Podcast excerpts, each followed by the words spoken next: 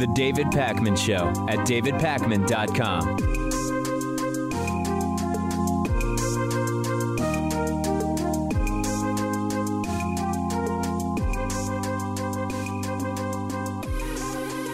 I spent some time yesterday talking about how the um, reflexive reaction from the Republicans in charge of the state of Texas to the power outages that are happening tragically in the wake of a storm and cold weather were blamed on anything on the left that Republicans could come up with. We talked about them blaming the Green New Deal, which of course hasn't happened. We talked about them blaming wind turbines, which of course represent just a small fraction of the energy generation in Texas. And the truth is, as Philip Bump writes in the Washington Post in a really good article that I encourage you to check out, uh, it has been extraordinarily misleading what Republicans have done when it comes to pointing fingers and, and placing blame in the state of Texas for what is going on.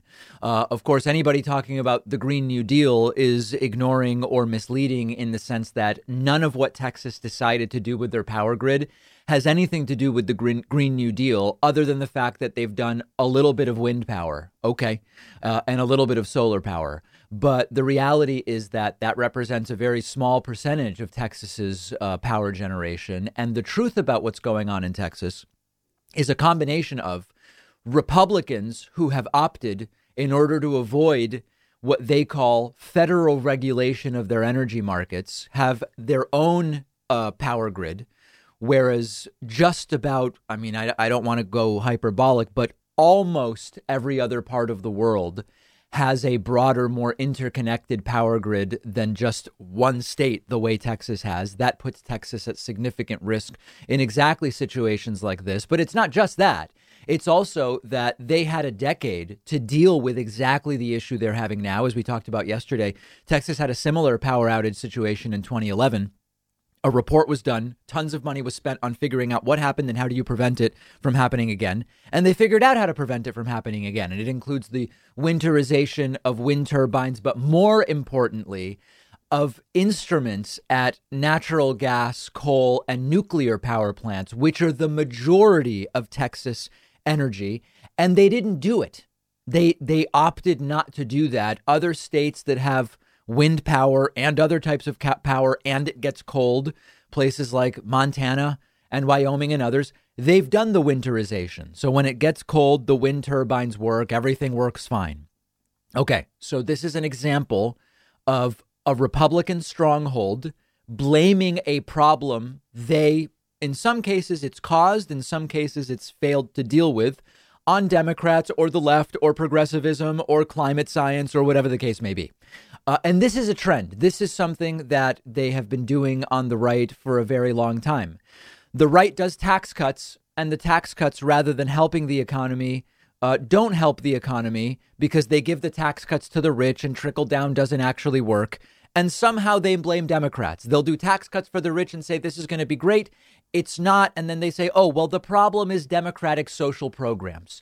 The tax cuts for the rich would have worked were it not for the Democratic social programs. The housing disaster in 2008, which of course was the result of under regulation of mortgages and uh, of derivatives from mortgages, including the packaging up of mortgages and selling them. We, we've talked about that. Really, it's a problem of under regulation for a very long time, uh, uh, primarily under George W. Bush, or, or most acutely under George W. Bush. They said it's a you know, take your pick. The list of things they blamed is very, very long, but some combination of uh, democratic policy in cities that uh, created a problem with housing prices. No, the problem was under regulation led by Republicans dating back to the sort of ideology of Reagan in the 1980s. The deregulation of the energy industry more broadly that's part of what we're seeing in Texas, but but not only. That has not been good for states that have adopted it. As states have deregulated energy under the idea of we want to give people choice and we want more competition and players in the market, everything from scams to exploding prices have taken place. And by the way, uh, not with any increased reliability when it comes to energy, uh, but they blame it on the left. Um, Kansas, a very much uh, cautionary tale. Republicans, including the the governor there, Sam Brownback, bankrupting Kansas, going all in on trickle down economics and tax cuts for the rich and whatever else, um, completely bankrupting Kansas, failing to grow the business base and the revenue base, and blaming Democrats incoherently. They are now blaming COVID deaths and the fact that although COVID deaths are, I mean, listen to the numbers, COVID deaths are down 37% from their peak a month ago. They are blaming COVID deaths, which they didn't even seem to care about when Donald Trump was president, 40% of which were avoidable, on Joe Biden already, despite Donald Trump failing to control it for nearly a full year. Many of these stories, in some way, are about either deregulation or, when it comes to COVID, not enough federal government involvement. But they continue to create these disasters blame it on Democrats, even though they are the ones in power, and also blame it on the ideology that is the opposite of what they want, when really they should be looking at their policies of getting government, quote, out of people's lives, deregulation, and so on. If they're so, so the, the, the pattern is if they're in power and there's a disaster, they blame it on Democrats because Democrats somehow prevented them from doing what they really wanted to do or did something that played as a counterweight to what they did. If Republicans aren't in power, they'll just say Democrats are in power, so it's their fault, even if their obstructionism is actually what caused the problem. Sort of like spoiled children. No accountability, no integrity, no personal responsibility. They take credit for everything and responsibility for nothing. Much like Donald Trump. I mean, it's Donald Trump took that idea that we've seen Republicans put into place over the last 45, 40 years and just exploded it to the 110th uh, uh, percentile. Um, and unfortunately, it doesn't seem like things are super quickly going to get any better in Texas. I want to talk about that next. Texas Republicans seem to have a thing about volunteering other people to do things that maybe they don't want to do. Remember back in the earlier phases of the virus in Texas, when Texas Republican Lieutenant Governor Dan Patrick went on TV and said, Listen, grandma would sacrifice herself to save the economy, by which he really meant the stock market. And then we said, well, grandma isn't Dan Patrick's to sacrifice. Now, former Texas Republican governor and former Trump Secretary of Energy Rick Perry is saying Texans are willing to continue going without power so that the federal government doesn't get involved in their energy market. It's not his role to decide who wants to go without power. In a blog that was posted on House Minority Leader Kevin McCarthy's website, Rick Perry wrote, quote, Texans would be without electricity for longer than three days to keep the federal government out of their business. How does he know that? Try not to let whatever the crisis of the day is take your eye off of having a resilient grid that keeps America safe personally, economically, and strategically. Personal responsibility, right? Rick Perry can say what he wants what he's willing to do. But who is he to say how many days other Texans are willing to go without power or heat or water for political reasons? What he is saying here is some of you may die to keep our power unregulated by the federal government, but that's a sacrifice I am volunteering you to make. What? For people who maybe aren't up to speed on this issue, understandably, Texas has a power power grid that's run by, uh, I believe the the acronym is ERCOT, E R C O T, and it's the only power grid in the in the United States that doesn't cross state lines. And as a result of that, it's not under the oversight of the Federal Energy Regulatory Commission. Rick Perry likes that. A lot of Texas Republican elected officials like that. Um, and what Rick Perry is saying here is because he wants to keep that going, it's the equivalent of saying, listen, Americans are willing to have an extra $50,000, uh, extra 50,000 people die of COVID so that we don't get controlled by the WHO or something like that. That's essentially the equivalent of what Rick Perry is saying. Now, first of all, I doubt it. From everybody I'm talking to in Texas, nobody, even libertarians and other people, nobody seems okay with what's going on so that they can maintain their independence from any other grids and federal oversight. Secondly, it's not Rick Perry's call to make. If there's a power outage, others are willing to die for Rick Perry's separatist views? No. That that's that that just can't be. And one other thing on this, I've said Despite the hypocrisy of Texas Republicans like Ted Cruz demanding federal relief money for Texas now, but was against federal relief money when it was needed in New York and New Jersey for Hurricane Sandy, despite him being a disgusting hypocrite, I don't want Texans to go without federal aid. I still want the people of Texas to get the relief money because they need it. I don't want to hold it back from them because Ted Cruz is a hypocrite. But there is a real question here about if Texas refuses to become part of a bigger, broader, interstate, resilient power grid, should they continue to be bailed out by the feds? There are options for preventing this by being part of a multi state power grid, and they refuse. But then they still want the money when it fails. Again, I don't want to deny the people of Texas anything, but shouldn't someone make it clear to Texas, you've got to join us. If you want us to bail you out, you have to join the power grid because otherwise you're bringing this problem on yourselves. They had power outages in 2011 for similar reasons. They got a report telling them how to prevent this from happening again. They didn't do anything that the report said, and now they immediately and defiantly say, give us the cash. There has to be some limit at some point, and somebody needs to sit Ted Cruz down and talk about it except Ted Cruz flew to Cancun in the middle of all of this. I want to talk about that next. Uh, Senator Ted Cruz, Republican of Texas, millions of whose constituents are without power, without hot water, uh, having trouble getting food, he demanded federal money for Texas after voting against federal money for New York and New Jersey during Hurricane Sandy. And then he flew to Cancun with his family in the middle of what's going on. Our friend David Shuster tweeted uh, a picture of Ted Cruz on an airplane with his family. And the uh, caption just confirmed Senator Ted Cruz and his family flew to Cancun tonight for a few days at a resort they visited before. Cruz seems to believe there isn't much for him to do in Texas for the millions of fellow Texans who remain without electricity, water, and are literally freezing. That was early this morning. Um, this is uh, the I mean, I hate to say it, but this is this is more more of the same. This is the prototypical Republican. No money for New York and New Jersey because it's pork and it's money we don't have. Oh, Texas is in trouble? Yes, give us the money. I'll be in Cancun with my family on the beach though. Meanwhile, just for comparison, Beto O'Rourke was phone banking to elderly Texans to see how they were doing. Okay? Ted Cruz votes against money for New York and New Jersey when it's not his constituents.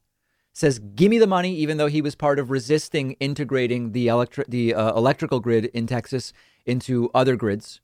Says, "Give us the money now because it's my constituents." But I'm going to go on vacation anyway. There is a difference here. Okay, we talk about Republicans and Democrats very similar on too many issues. Not much breathing room between them. But there is a difference here. And this is a moral difference. This is an ethical difference. This is also an ideological difference about uh, what it means to be an elected official when your constituents are in crisis. And uh, Ted Cruz, no surprise, continues to be exactly the disgusting guy that we know him to be. We'll take a quick break. Find me on Twitter at dpakman. We'll be back after this. The David Pakman Show at davidpakman.com.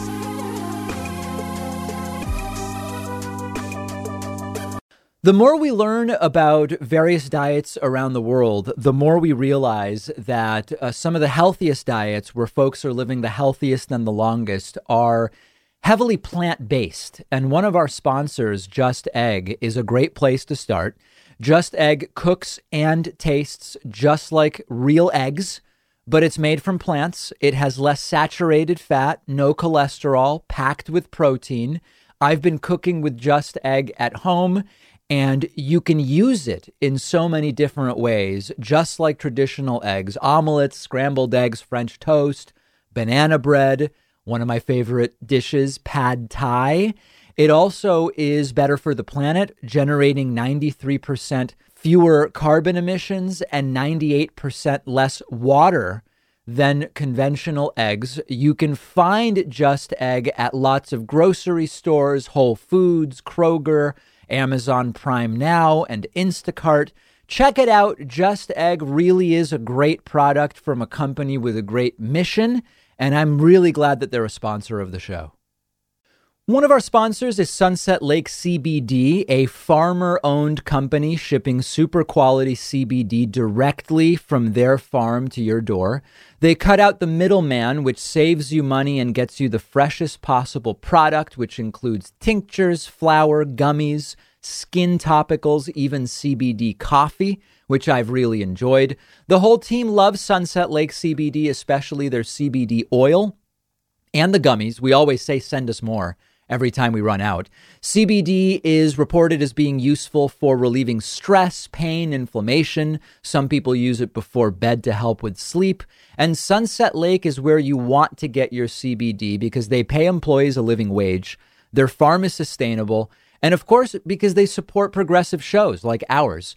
They're giving David Pakman Show listeners 20% off when you go to davidpakman.com slash CBD and use the coupon code PAKMAN that's coupon code P A K M A N. You can find the URL in the podcast notes.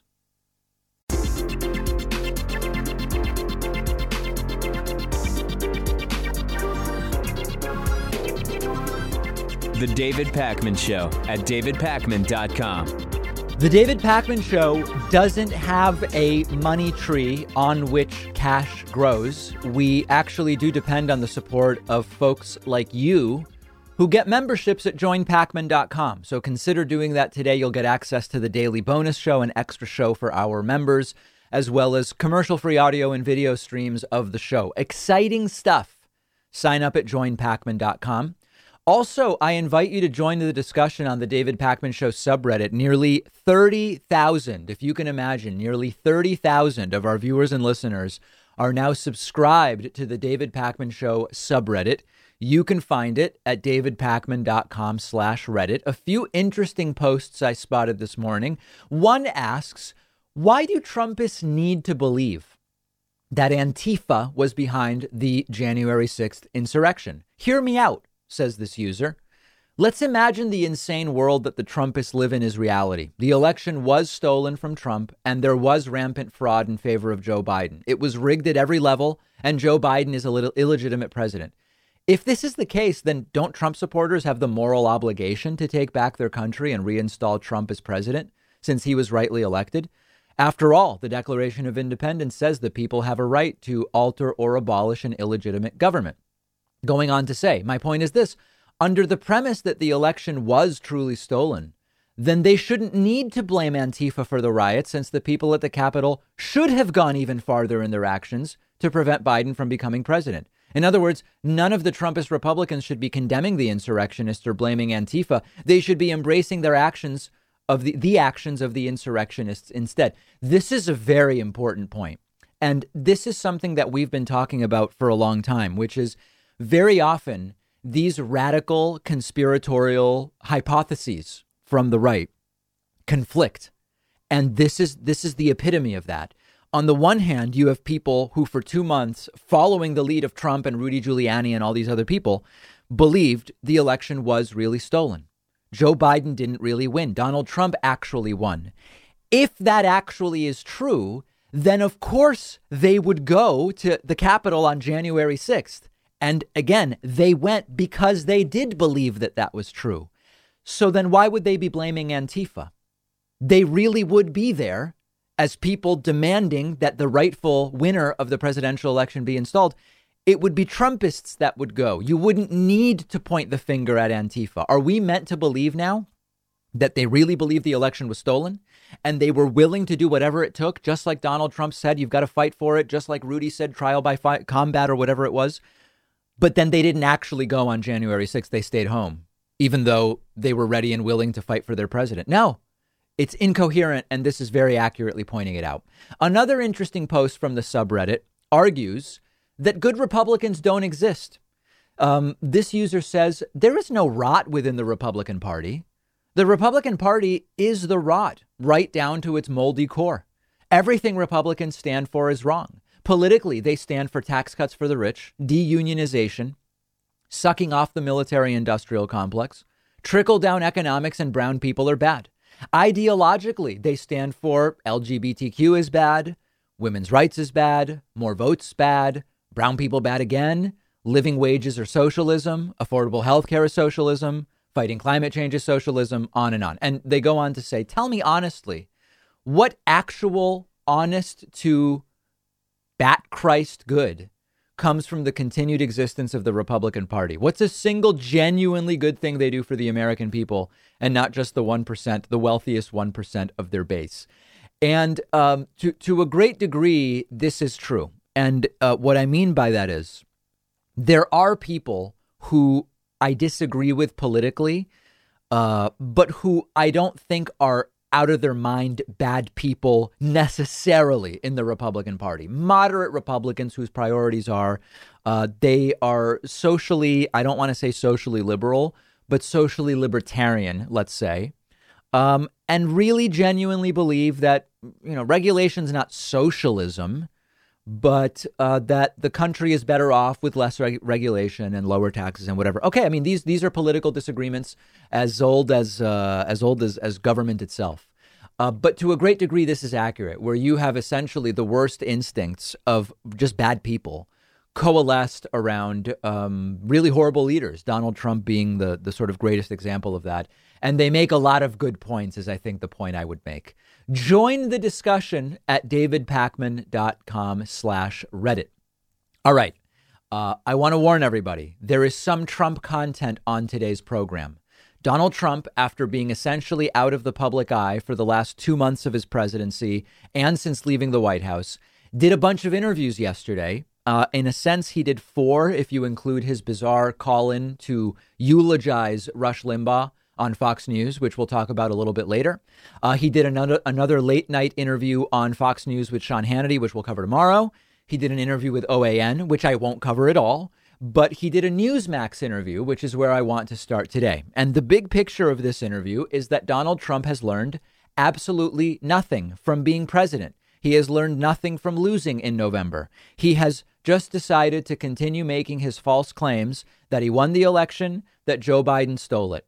Now, let's see if we can learn anything from this interview. Let's jump right in. The topic of Rush Limbaugh's death came up. Donald Trump took it as an opportunity to tell the big lie once again that he won the election and that Rush Limbaugh believed it as well.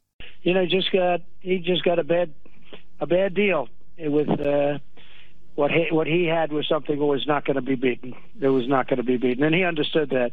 But he wanted to get past the election, and he made it easily and he thought we won the election. We did win the election, as far as I'm concerned. It was disgraceful what happened, totally disgraceful.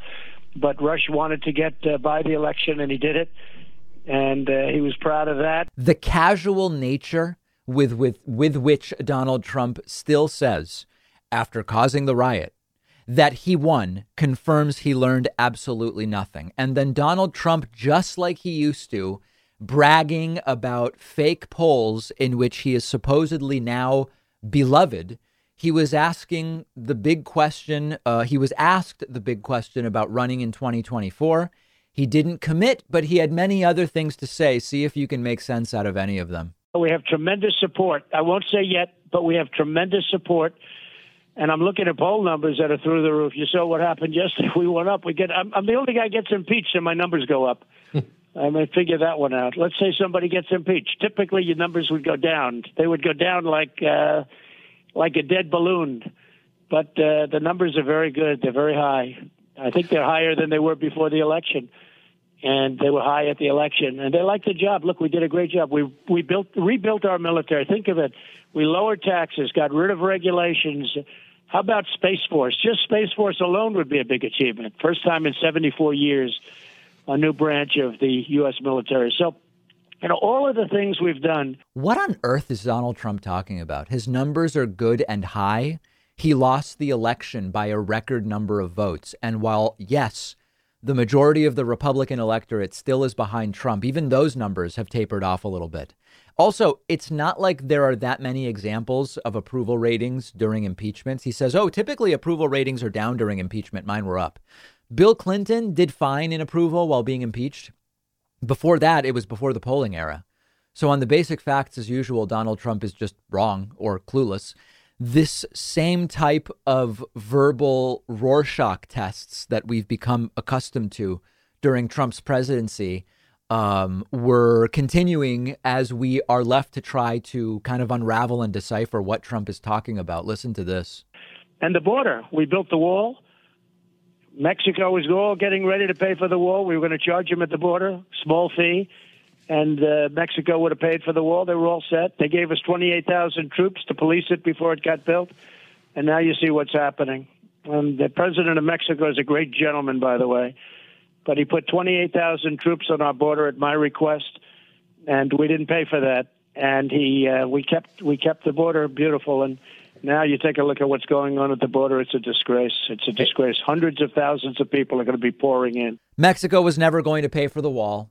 That lie won't die. Trump now wants us to believe that he was just seconds away from putting in place some kind of a border tax on people coming in from Mexico to indirectly pay for the wall. He was never going to do it. He's been talking about it for years. It didn't matter if he got a second term or not. He just won't stop telling that lie, but it's simply a lie and just all over the place. And if you were watching there, you might have seen when the camera cut back to the host, Greg Kelly, on Newsmax he looks sort of exasperated and looking around and thinking of how he might be able to get control back of the interview, something that's pretty tough to do.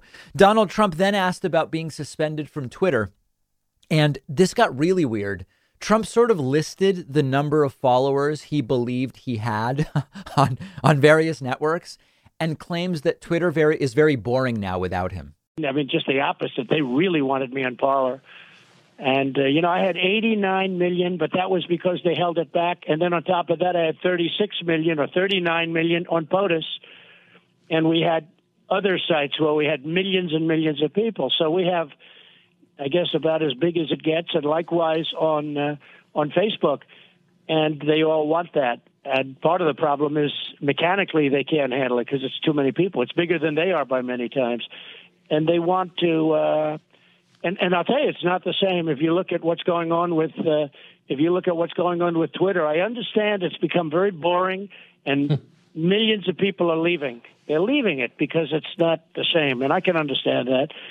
And uh, so we'll see what happens. We're we're negotiating with a number of people, and uh, there's also the other option of building your own. I mean, you can literally build your own set, but we were being really harassed on Twitter. Did you notice that he said there that part of the problem is that his following is too big, I guess, for Facebook to handle on a technical level? That it's just a, such a ridiculous thing to say. Mechanically, they can't handle it. Like, what what is he talking about? And it doesn't matter how obviously untrue these things are. Donald Trump has a unique ability to tell laughable, obvious, provable lies as if there's nothing to it, just so casually telling them. And that was the Newsmax interview. Greg Kelly visibly struggling to get control of it. Tomorrow we're going to look at the Hannity interview, which is a whole other level to look at. I want I don't even have time today to devote to it. I'm going to save it for tomorrow.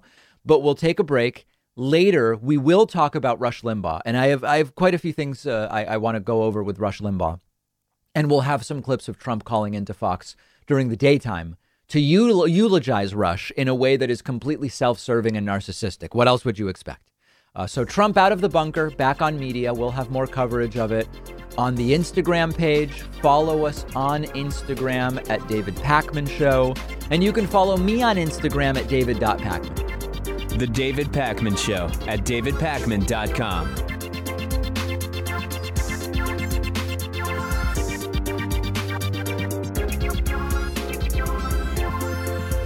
One of our sponsors today is Lucy, and they are giving my audience 20% off. Lucy is a company founded by Caltech scientists with only one mission, which is to help people quit smoking and vaping by offering a clean, affordable nicotine alternative. Now, many of you know, you've heard the stories. I've known several people in my life who have struggled with quitting smoking. I've seen how difficult it can be. And nicotine alternatives can be hugely helpful. Lucy offers a nicotine gum in three flavors wintergreen, cinnamon, and pomegranate. They also have lozenges, which come in cherry ice flavor. Lucy is affordable. It'll ship right to your door. You don't have to go out to the store. Shipping is always free. You can buy single boxes or save with a subscription. It's time to throw the cigarettes away and get rid of the vape, and Lucy can make it easier. You'll find a ton of excellent reviews online from countless people who have used Lucy to quit smoking and vaping. Go check them out at lucy.co. That's L U C Y dot co. The URL is in the podcast notes, and you will get 20% off when you use the coupon code PAKMAN. Quick disclaimer I'm required to give these products contain nicotine. Nicotine is an addictive chemical. If you ever feel like you just don't have enough time to read all the books you want to read, you have to check out one of my favorite apps called Blinkist. Blinkist takes thousands of popular nonfiction books and distills each one down into an ebook or audiobook that you can get through in just 15 minutes, where you're getting all the key takeaways from the book. Just imagine how you'll be able to expand your horizons and knowledge by being able to soak up all of the important insights from 10 different books in an afternoon. Obviously, it's perfect for exposing yourself to a new book you otherwise wouldn't have time for, or you can use it to revisit a book you've already read, or use it to preview a book before you buy the full version and read it. I recently read A Brief History of Time, of course, by the great Stephen Hawking. This is a book that I have been aware of for so long, and other things got in the way, and it was fantastic to check it out on Blinkist. Blinkist has books on politics, philosophy, science. They have 27 different nonfiction categories, and a subscription is only about eight bucks a month, and you get access to the entire library. But you can try it totally free and get 25% off a subscription when you go to Blinkist.com slash Pakman. That's B-L-I-N-K-I-S-T dot com slash Pakman.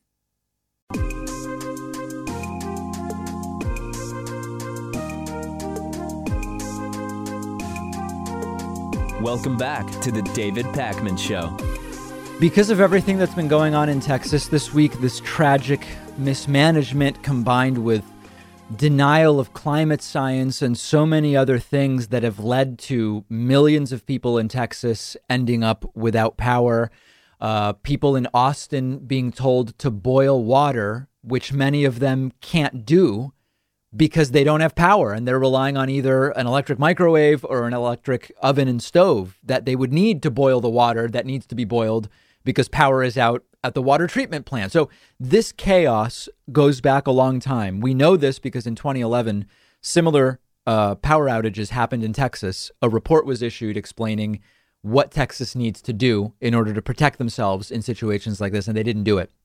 But I want to go back to an interview I did a few years ago with uh, Gretchen Bakke uh, about exactly the relationship between the electrical grid, a green alternative renewable energy, the conflicts that exist because of business interests and politics and so many other things. So, could not be a more relevant time to revisit this interview with Gretchen. Let's get right into it. I'm joined today by Gretchen Bakke, who is author of The Grid, the fraying wires between Americans and our energy future. Gretchen, it's so great to talk to you. You know, we talk so much about the move towards alternative and renewable sources of energy. We talk about the political implications and, and the sort of economic implications. But one thing that's often missing from that conversation is sort of the reality of the electrical grid that we're working with and some of the limitations that exist and will sort of have to be dealt with if we really want to move away from fossil fuels, which I believe that we should be uh, trying to do. Let's start as broadly as, as you want to. I mean, what are some of the limitations that need to be considered? Well, I think the main thing that people don't quite grasp when there's when when when thinking about the energy transition is that electricity can't really be stored right now and what that means is that as it's made it's used it's this very instantaneous um, product. So as it's made, it's used, uh, and that means that if we make it with something like coal, um, it's a very steady production, and if we make it with something like wind, it's a very unsteady production um, because the amount of electricity changes as the as the rate of the wind blowing changes, um, and so that's called variable generation, and it's the more of it that we put into our grid, um, we tend to think of it as renewables, but not all renewables are variable. Um, and the more we put of it we put into the grid, the um, the harder it is to manage this sort of perfect balancing of how much electricity we use in any instant and how much electricity we produce um, in that same instant. Uh, because electricity is essentially instantaneous. So um, almost never more than a minute between when it's made and when it's used. And this is particularly relevant for people who already have or are thinking of, of moving to solar power in their home. Uh, unless you actually have a means of storing electricity, right? Unless you have an actual battery setup, any excess electricity that is harvested by your home solar system is not stored for your future use, but rather goes back into the grid. And as you mentioned, is almost insta- instantaneously used by someone else. I mean, is that generally mm. the way that it works? Yeah, and I think that's one of the things um, that I was really confused about for a long time was why people could have diesel generators um, and seemed to be like when there was a blackout, they would be able to um, power things in their house, but if you have solar panels, you can't. Um, and like many people, I thought that was something that the utilities were somehow scheming to make it that you so you couldn't go off the grid completely. But actually, diesel generators have all these very heavy pieces inside of them, and so when you turn on a light switch, there's a kind of inertial force inside the generator that allows it to balance your house. So the the power you have on or turning on or turning off at any moment, it has to be balanced by the amount of electricity that generator is producing. So again, the fossil fuel and then this heavy piece of equipment enable you to run your house even without storage. Whereas solar panels, um, obviously, you're not going to have any any power at night. Um, but even so, you turn on your light. There's no way for a for a solar panel to adjust to that without some kind of storage. So you turn on a light, you're asking for more electricity from that system, but that system is just producing electricity based on how much sun is hitting it at that moment. Um, and you know, we don't use we don't even think in terms of like okay it's midday and it's really sunny so i'm going to run everything right now right? Our fridge turns on our freezer turns on it goes off we turn on the lights we turn them off. Um, and all of that has to be balanced in some way by something. Um, and right now that something is the grid. Um, and people like the grid. It's not there's not a there's not really a strong movement, I think, against uh, the grid, but there is this sense of like, why can't I be energy independent? And the reason for that is when you turn on a light and you have solar panels, that extra electricity needs to come from somewhere, so it comes through the grid. Um, and if the grid is down, then it doesn't it doesn't come from anywhere. And as part of the path forward on this, I mean, Elon Musk uh, from Tesla has talked about the home battery systems that they're mm-hmm. working on that within a few years he says will be relatively affordable. I mean is is that the type of solution that you see as the most likely to this problem? I think it's very hard to see the future because I think that people really like the idea of being part of um, a larger electricity system. It's it was very rare in my research that I found people that wanted to wanted some kind of energy, um, wanted to be isolated all the time. They're mm. happy to produce for the grid. Um, solar panels, in particular, are like very happy to produce for the grid during the daytime to to draw from the grid at nighttime so I think that that there is a possibility, certainly with those home battery storage systems, that you could be energy independent all the time. So you wouldn't need the grid at all. Um, but I think what's more likely is that people will start to use those so that they have power when the power is out on the larger system. Interesting. Um, and and that was a lot of what was happening when I was doing my research. Is that a lot of the frustration I found with the electricity system, part of it was this feeling of like we want more renewables, um, which is which is very hard to manage. And I think there's a lot of work going in that direction by people who do manage the grid right now, um, but not fast enough. Right? There's uh, there's a lot of anger with the utilities in particular for not making that transition quickly enough. Um, but the other big frustration was my power's out all the time. I have solar panels. Why can't I just have my power be on? Hmm. Like, why do I have to also have a diesel backup generator? Um, so this movement from from producing power independently, but also um, trying to be green at home and wanting the larger electricity system to be green as well. So, if we step aside a little bit from the storage aspect of it, I'd love to talk a little bit about some of the other ways in which the grid is, is relatively susceptible to outside forces. I mean, we, we have mostly in this country elevated power lines where anything from weather to a squirrel can cause pretty significant interruptions Is that one of the biggest sort of liabilities in the American electrical grid right now? Um, you mean the the um, the power lines being above ground? Yeah. Certainly, certainly, it's uh, it is in part because the greatest threat to the grid right now is growing trees. Hmm. So, if they were underground, that would be less of a problem. It's really hard to cut back all of the foliage that is just up and coming over this huge nation. Right? It's always just going up and up and up and sort of grabbing at power lines. Um, so yes, it's not always the answer to bury though. If you have some place like Florida with a high, um, a sort of a high tidal, um, I don't know, I think the word is scale, but the water comes up very high tidally, um, or when when it's very wet, you don't want to bury um, you don't want to bury lines, and you don't even want um, critical infrastructure at ground level. You want to start putting stuff up. You want to put your substations on hills. Um, so for some places, it's quite a it's quite a good idea to bury lines. Um, in other places, it's a less good idea. The grid is weirdly local. So we have three of them in the US, and they're each gigantic. They're these huge machines. There's sort of one for the West, one for the East, and one for Texas. Um, but nevertheless, it's also extremely local in how it's designed, how different states have been keeping it up, the kinds of laws. There are laws that are federal, but there are many laws that are very um, particular to states or even to counties or to municipalities. Um, so taking into account the weather in particular places matters for answering that question, um, but it's also extremely expensive to bury lines. Yeah, and so that also gets towards what's sort of underlying this, which is uh, I, I don't know if I would call it a jurisdictional issue, but certainly one of ownership, which is that there's not like a single entity that owns or controls or maintains the grid, right? I mean, as, as you're sort of talking about, you're talking about municipalities and a lot of smaller entities that are part of this grid.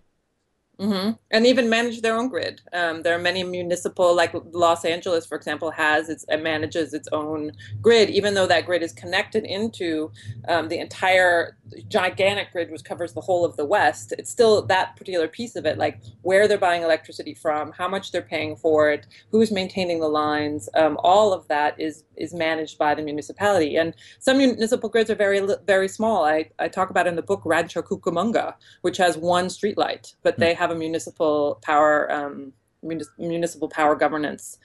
Um, and people again are sort of organizing suburbs, et cetera, as they get frustrated with the the rate of change um, to a more renewable renewably powered system they are they'll they'll just get towns or suburbs together and they'll they'll disaggregate it's called from the big grid and, and take over their own little um, piece of it to manage it for themselves.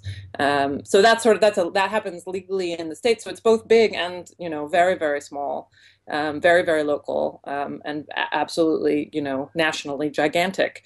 And i think that's where you see a lot of the excitement about what's happening right now um, i know most people don't really see the grid or think about the grid but it's it's changing radically at this exact moment in time um, and lots of people are, are causing that change to happen in different ways well, it is a hugely important issue, particularly when we have the conversation about uh, when and how will we get off of fossil fuels. It's something that, that could not be more important. Again, we've been talking about the book The Grid, the fraying wires between Americans and our energy future. And we've been speaking with the book's author, Gretchen Bakke. Thanks so much for talking to us about this. Yeah, my pleasure. Thank you. The David Pakman Show at davidpakman.com.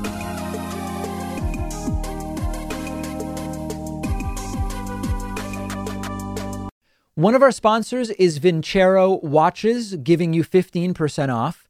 A high quality wristwatch is the perfect way to elevate your style. Own at least one watch that makes you feel great when you put it on. You can often see me wearing my Vincero watch on the show. Mine is the gunmetal vessel model. I'm a big fan of the metallic look of the face of the watch. I like the silicone strap. You won't find a better made watch for this good a price anywhere else. When you put it on, you know you got more than you paid for. Vincero believes in crafting super quality watches from high end materials, but selling them at fair prices, which is why they have over 26,000 five star reviews. And they stand behind every watch they make with a one year return policy and five year warranty. They'll give you 15% off everything in their store and free shipping when you go to davidpakman.com slash watch and use coupon code PAKMAN. You can find the URL in the podcast notes. Just make sure to use promo code PAKMAN. One of our sponsors is Privacy, a free service that protects your credit and debit card. I use Privacy every time I buy something online. I installed the app on my phone and the Privacy desktop browser extension. Now, when I pay for anything, Privacy autofills a virtual credit card number.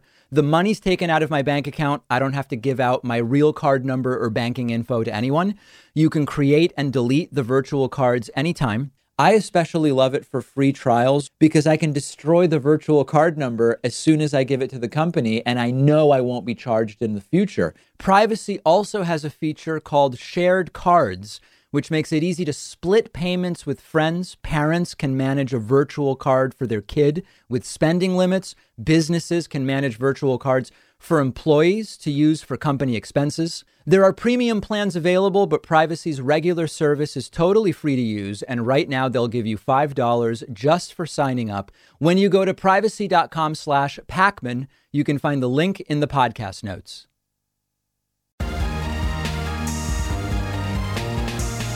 The David Pakman Show at davidpakman.com.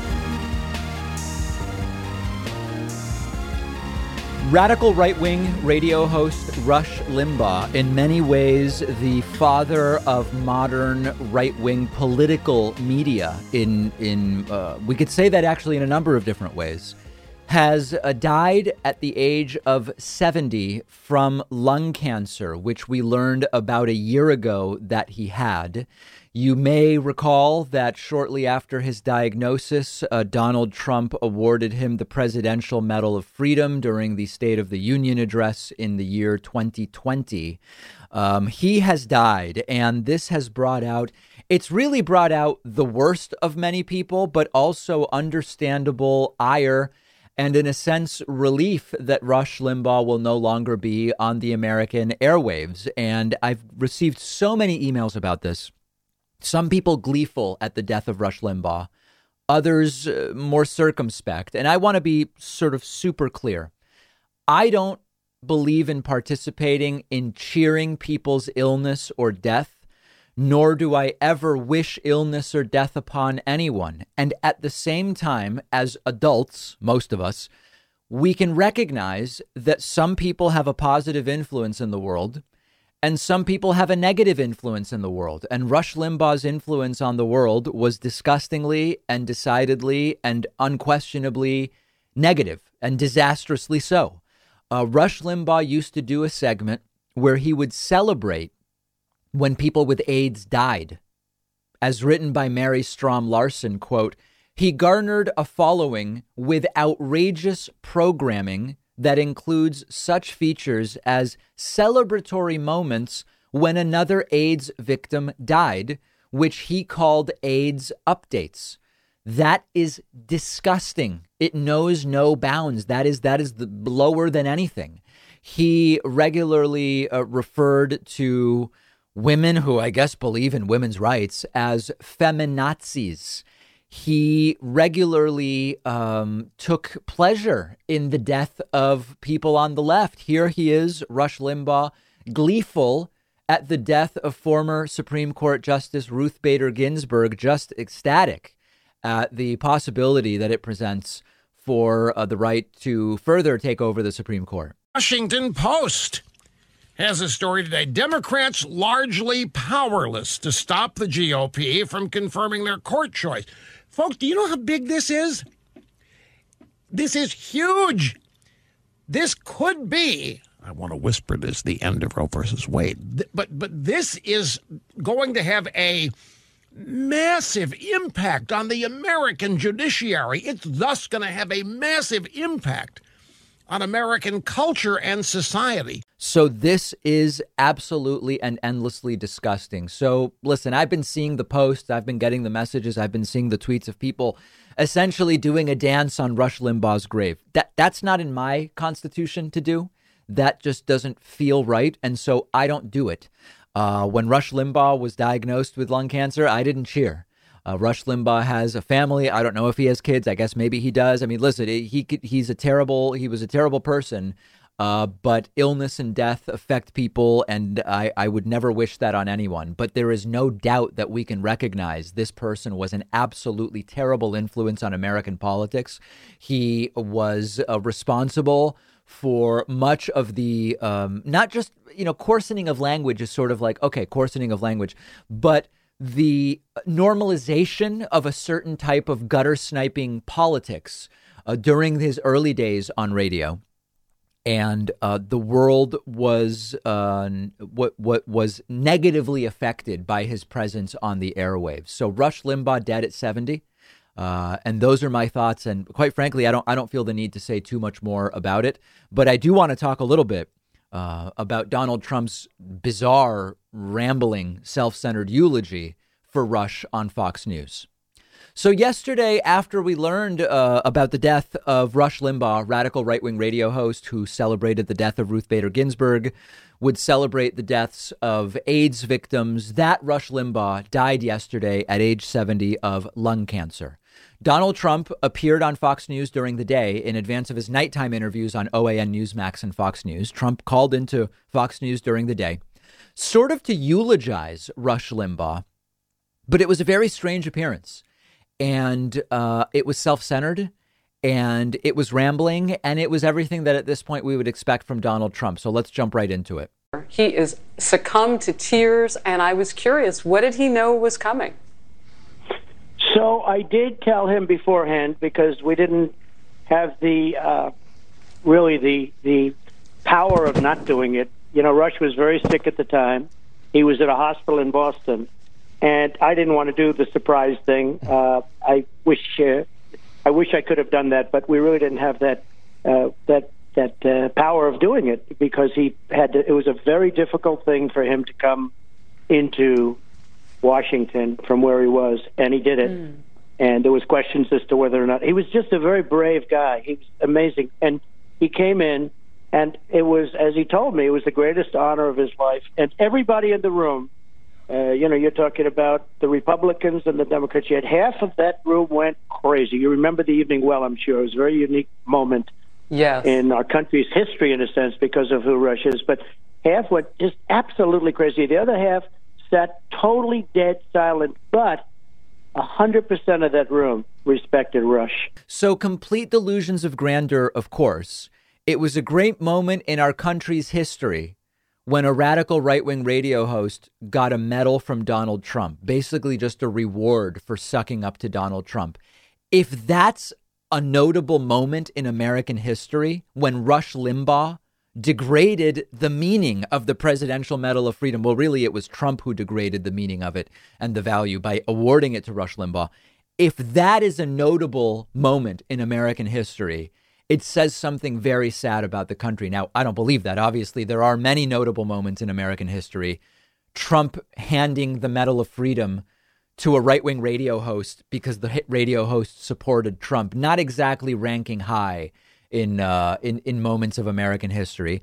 And of course, that's why Donald Trump likes Rush Limbaugh because Rush supported Donald Trump, and it's not true uh, we heard in Trump in Trump's Hannity interview, which we'll look at tomorrow, Trump repeated the same line. This line of Democrats respected Rush Limbaugh. No, they didn't. Rush Limbaugh did disgusting and depraved things on air. He attacked women. He attacked gays. He attacked, you know, just people on the left in general.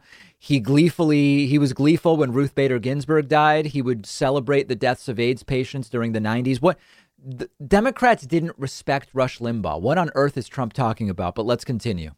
It was a unique guy, and he was a, a he became a friend of mine. You know, I didn't know Rush at all. I had essentially never met Rush, and then when we came down the escalator, he liked my rather controversial speech. I made that speech that was a little bit on the controversial side, and he loved it. And he was, without ever having met him or talked to him or you know had lunch with him or asked him, he was with me right from the beginning, and he liked what I said, and he agreed with what I said, and he was just a great gentleman, great, great man. And of course, that's what this is all about. Rush was with Trump. To Trump, that's all that matters. Trump doesn't so much, Trump often talks about my friends. he doesn't really have friends. He has yes men and sycophants who he allows to remain around him for as long as they remain yes men and sycophants. That's what Donald Trump has, and that's how Donald Trump's relationships work. That's how he evaluates other people. Trump then uses Rush Limbaugh's death to repeat the long debunked lies about the election that Trump actually won and that Rush believed it. Harris, what did Rush Limbaugh Oh, no tell worries. you after the election of November 3rd? What were those conversations like? Well, Rush thought we won, and so do I. By the way, uh, I, th- I think we won by substantially, uh, and uh, Rush thought we won, and uh, he thought it was over at ten o'clock, ten thirty. It was over, and a lot of other people feel that way too. But Rush felt that way strongly, and uh, many people do. Many professionals do, and uh, I don't think that could have happened to a Democrat. You would have had. Uh, you would have had riots going all over the place if that happened to a Democrat. We don't have the same support in the at certain levels of the Republican system, but we have great people as Republicans. Of course, that was Rush's big thing, calling Trump up and saying, Sir, they stole it from you. Joe Biden didn't really win, and Trump going directly into his election fraud talking points there, repeating all the same stuff. What a great coincidence, right? That Rush Limbaugh thought the exact same thing. So there's Donald Trump's initial sort of bizarre eulogy of Rush Limbaugh. He supported me and he agreed the election was stolen. So he was great. Well said, sir. Really nicely done. And tomorrow we're going to look at uh, Donald Trump's interview with Sean Hannity, where he actually, it's not like urgent, so I don't feel the need to get to it today. We don't have time. But tomorrow I do want to look into it because there's some interesting stuff about 2024. Um, oh, some interesting anecdotes. So tomorrow night we will look, or tomorrow, uh, on tomorrow's podcast, rather, we will look at last night's interview that Donald Trump did with Sean Hannity. Uh, in the meantime, we'll have to leave it there for today, much to the dismay, but also pleasure of different people in our audience.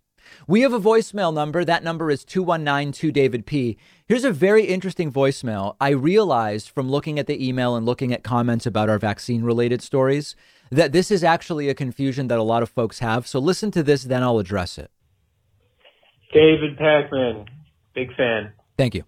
Hey, there. I have a question about the daily vaccine count. You Yes. may have addressed this, but I I can't quite find an answer. When we say 2.2 or 2.3 million people vaccinated in one day, does that mean 2.2 million shots given that day? Does that mean 2.2 million people got their second dose and now are fully vaccinated? So I, I'm wondering if that, how that count is done. Um, again, silly question. If you could just either answer it on the show, you don't have to put the message, but least Yeah, no, the message is a good one. This is this is a great question. We are talking about doses, okay? So when we say 2.2 million doses were given out, that's a combination of first and second shots. And uh, take the Pfizer vaccine for example, which you have 21 days between shots. If today or let, let me I'll go backwards. Imagine that 21 days ago we gave out 800,000 Pfizer shots. And then today we give out 1.5 million Pfizer shots. What that means is that today, of the 1.5 million Pfizer shots, 800,000, if everything works right, 800,000 were second doses for people who got their first dose 21 days ago. And then 700,000 would be first doses for people who will get their second dose 21 days from now. Right now, the approved vaccines in the United States are two dose vaccines. So when we say 2 million shots, we are talking about 2 million total, but that's only half of the vaccination protocol for uh, uh, each individual person. They need a second shot. Soon, it looks like the Johnson Johnson vaccine is going to be approved. That's a one-shot vaccine. So in the future, when we say, "Oh, uh, we we did three million vaccines today," which would be a great number, that might be a number of first and second doses of the Pfizer vaccine, a number of first and or second doses of the Moderna vaccine, and then a bunch of Johnson and Johnson doses, which are the one sole dose, since it will be a one dose. So we are talking about doses, not people totally vaccinated. The New York Times is a good vaccine tracker, which will tell you total number of doses, number of people who have received one dose or more, and number of people who have received full uh, two two dose regimens. And uh, these numbers are all going to be going up soon, and we are going to be tracking it. We have a great bonus show for you today. We are going to talk about Joe Biden's apparent snub of the Saudi Crown Prince Mohammed bin Salman. I find it very interesting, and I kind of like the direction Biden is going. Going, on, not go. He's not goading anybody. Going on Saudi relations. We will talk about Facebook banning Australian users from sharing or viewing news. Why are they doing this? Very interesting story. And we will also talk about Japan taking uh, action on this issue of social isolation, appointing a minister of loneliness to help people who are home alone. This is not just because of the pandemic. This relates to issues that have been happening culturally in Japan for some time, which we've been talking about. All of those stories and more on today's bonus show. Get instant access by becoming a member at joinpakman.com.